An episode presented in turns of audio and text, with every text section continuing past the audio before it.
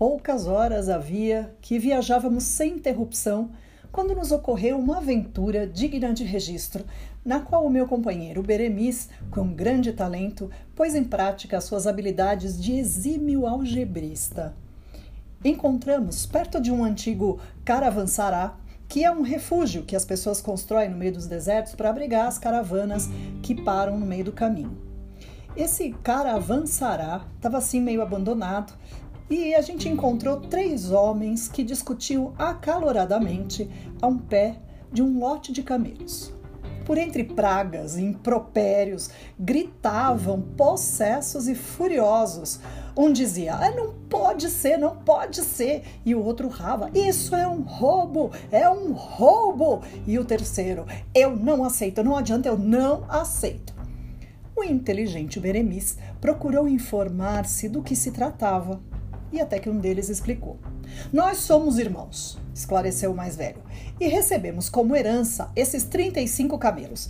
Segundo a vontade expressa do meu pai, eu devo receber a metade. O meu irmão Hamed Namir, uma terça parte, e ao Harim, o mais moço, deve tocar apenas a nona parte. Não sabemos, porém, como dividir essa forma 35 camelos, e a cada partilha proposta segue-se a recusa dos outros dois, pois a metade de 35 é 17,5. Como fazer a partilha se a terça parte e a nona parte de 35 também não são exatas? É muito simples, atalhou o homem que calculava. Encarrego-me de fazer com justiça essa divisão, se permitirem que eu junte aos 35 camelos da herança este belo animal que, em boa hora, aqui nos trouxe. Bom, nesse ponto, eu procurei intervir na questão.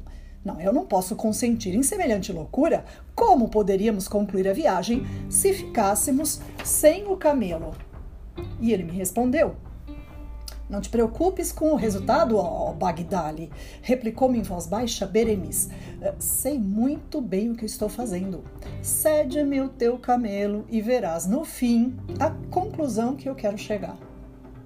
Tal foi o tom de segurança com que ele falou que eu não tive dúvida em entregar-lhe o meu belo Jamal, que imediatamente foi reunido aos 35 ali presentes para serem repartidos pelos três herdeiros.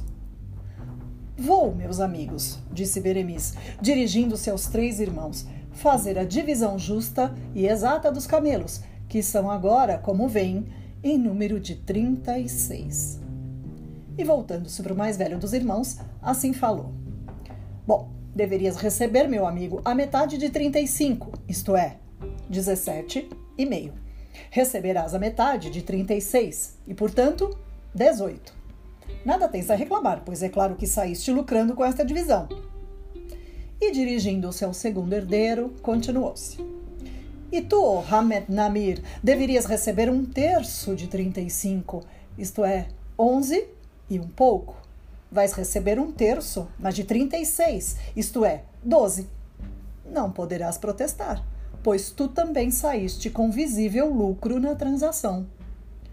E disse por fim ao mais moço: e tu, jovem Harim Namir, segundo a vontade do teu pai, deverias receber uma nona parte de 35, isto é, três e tanto. Vais receber uma nona parte de 36, isto é, quatro. O teu lucro foi igualmente notável, só tens a agradecer-me pelo resultado. E concluiu com a maior segurança e serenidade. Pela vantajosa divisão feita entre os irmãos Namir, partilha em que todos os três saíram lucrando, couberam 18 camelos ao primeiro, 12 ao segundo e 4 ao terceiro, o que dá um resultado de 18 mais 12 mais 4 de 34 camelos. Dos 36 camelos sobram, portanto, dois. Um pertence, como sabe, ao Bagdali, meu amigo e companheiro. Outro toca por direito a mim, por ter resolvido a contento de todos o complicado problema da herança. Sois inteligente, ó estrangeiro! exclamou o mais velho dos três irmãos. Aceitamos a vossa partilha na certeza de que foi feita com justiça e equidade. E o astucioso Beremis, o homem que calculava, tomou logo posse de um dos mais belos jamales do grupo e disse-me, entregando-me pela rédea ao animal que me pertencia: Poderás agora, meu amigo, continuar a viagem no teu camelo manso e seguro. Eu tenho outro, especialmente para mim. E continuamos a nossa jornada para Bagdá. Este foi o capítulo 3 de um livro muito interessante chamado O Homem que Calculava, de Malbataan.